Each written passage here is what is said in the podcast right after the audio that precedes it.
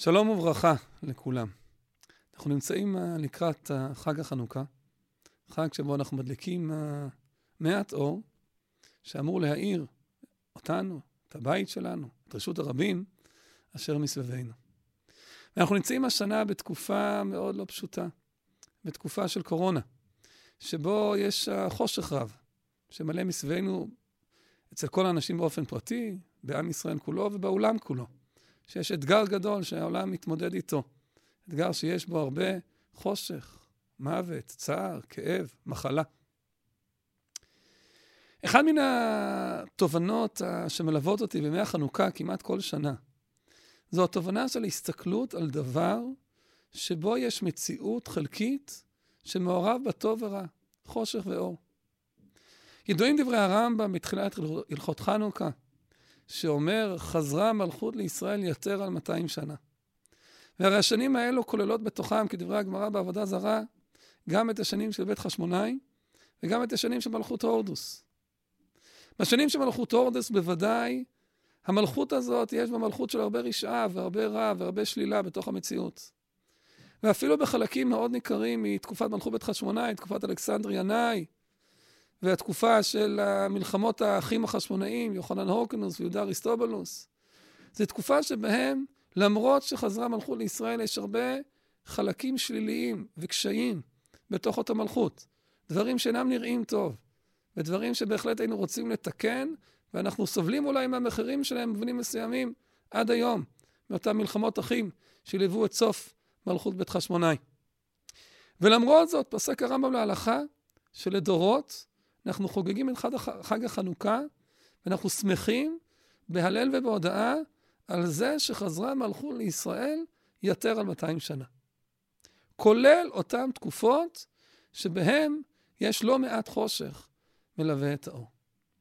ואני חושב שאני תמיד מרגיש שאחד הלקחים המרכזיים שהנקודה הזאת בעצם מובילה אותנו, היא שבכל מציאות טובה ורעה מעורב בחושך ואור, ואפשר לראות בתוך האור את החושך, לשים לב לחושך ולא להתעלם ממנו, ולראות בתוך החושך, החושך את האור, לנסות לחפש נקודות האור ואת נקודות החיוביות בתוך כל מציאות קשה ומאתגרת. במשך כמעט שנה האחרונה, במשך העשרה חודשים האחרונים, שמונה חודשים האחרונים, מאז שהתחילה הקורונה לפשוט בעולם, מלווה אותי מאוד המחשבה שבעצם איזה אור יש בתוך תקופת החושך הזאת. איזה דברים חיוביים אפשר להוציא וללמוד ולהפנים מתוך האתגר הזה שהקדוש ברוך הוא מביא על עולמו, מגפה עולמית שמגיעה לכל פינה של קצה, בכל הקצה בקצוות תבל. ומלווים אותי שתי תחושות מרכזיות במשך החודשים האחרונים. תחושה אחת, שהקורונה הכניסה אותנו כולנו חזרה מאוד חזק לתוך הבתים. בתקופות של סגר, הדברים בולטים מאוד. עכשיו מדברים על זה שבימי החנוכה יכול להיות שיהיה סגר לילי, שביום נהיה בחוץ ובלילה נהיה בבית, יהיה אסור לצאת למקומות. וכידוע, היה לנו תקופות בחגי תשרי ובפסח, בזמנים אחרים, שבהם היה סגר שבאמת אנשים התרכזו לתוך הבית. והדבר הזה, עם כל האתגרים שהוא מוביל, ודאי למשפחות ברוכות ילדים, ולמשפחות שיש בהם הרבה אנשים בתוך בית, לא תמיד גדול במיוחד, יש משהו שהוא מחזק את קבוצת ההשתייכות המצומצמת ביותר, הבסיסית ביותר. קבוצה של המשפחה, של הזוג, של המשפחה, ששמה אותם ביחד לשעות ארוכות, ימים מרובים, שבועות ארוכות.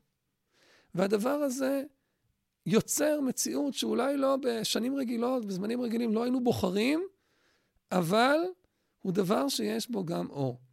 דבר שיש בו גם נקודות חיוב. שמפגש משפחתי אינטנסיבי, עמוק, מתמיד, ברבדים של החיים שבימים רגילים לא היינו זוכים. אחד מהזיכרונות החזקים שלי מהסגר של פסח, זה זיכרון של התפילות המשפחתיות. בסגר של פסח לא היו מניינים ברחוב, והתפללו כל משפחה כשלעצמה לבד, והזמנים שבהם ישב, היינו בסלון כל המשפחה, בנים ובנות, והתפללנו יחד, תפילת ליל שבת, תפילה של יום טוב וכל המועד, יחד עם הלל, וקראנו בתורה מחומש. זה דבר שכמשפחה לא עשינו בשנים רגילות, ואני מתפלל גם שלא נעשה בשנים הבאות, מכיוון שלא ברוך השם כמשפחה. אוהבים בבית הכנסת, אוהבים ללכת כולנו לתפילה בציבור, במניין, כהלכה וכראוי. אבל עדיין, בתוך המציאות הזאת היה משהו שיש בו גם מעט מן האור. משהו שיש בו חוויה חיובית, בונה, מקדמת, שמזכירה לנו וגורמת לנו לא לשכוח את קבוצת ההשתייכות המצומצמת ביותר, הממוקדת ביותר, אדם ובני משפחתו הגרעיניים, הצמודים, שאיתם הוא אמור וצריך לחיות את חייו כל יום ויום.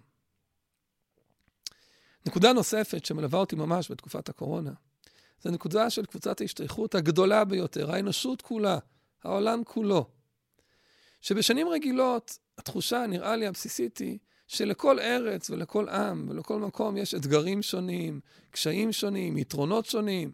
יכול להיות של ארץ אחת יעבור תקופה קשה של סופות, שערות, פיגי טבע כאלה ואחרים, או משבר כלכלי מקומי, או כל מיני דברים אחרים, אבל ארץ אחרת תעבור בצורה טובה. ולפעמים יש ארצות שניצלות מתוך כל מיני קשיים ומשברים. והנה הגיעה לנו מגפה עולמית, והקדוש ברוך הוא הביא עלינו מגפה עולמית, שבהם כל ארצות העולם נמצאים באותו מקום, נמצאים באותו אתגר, אותו נגיף תוקף אותם, אותם אתגרים, אותם שאלות מלווים אותם, שצריכים לענות מענה. וקבוצת ההשתייכות הגדולה הזאת של האנושות כולה, שבשנים רגילות ובתקופה רגילה, לפעמים אנחנו לא מרגישים בחוויית החיים הפשוטה, את נוכחותה, את קיומה, באופן פשוט ברור, ברור שהיא קיימת, קיימת תמיד. רק לפעמים אנחנו מתרכזים במקומי, ב- בלאומי, ב- ב- בקבוצות המסוימות, שאנחנו מרגישים שייכות גדולה יותר, רלוונטיות גדולה יותר. ומה לנו ולאנשים שגרים בדנמרק, שוודיה, שוויץ, אוסטריה, סין, וכן הלאה וכן הלאה. והנה, באותה מגפה, אתה מתעניין מה קורה ברחבי העולם, ואתה מבין שהאנושות כולה נמצאת בסירה אחת. האנושות כולה נמצאת באתגר אחד, שצריך לענות עליו, שצריך להתפלל עליו, שצריך להתייחס אליו.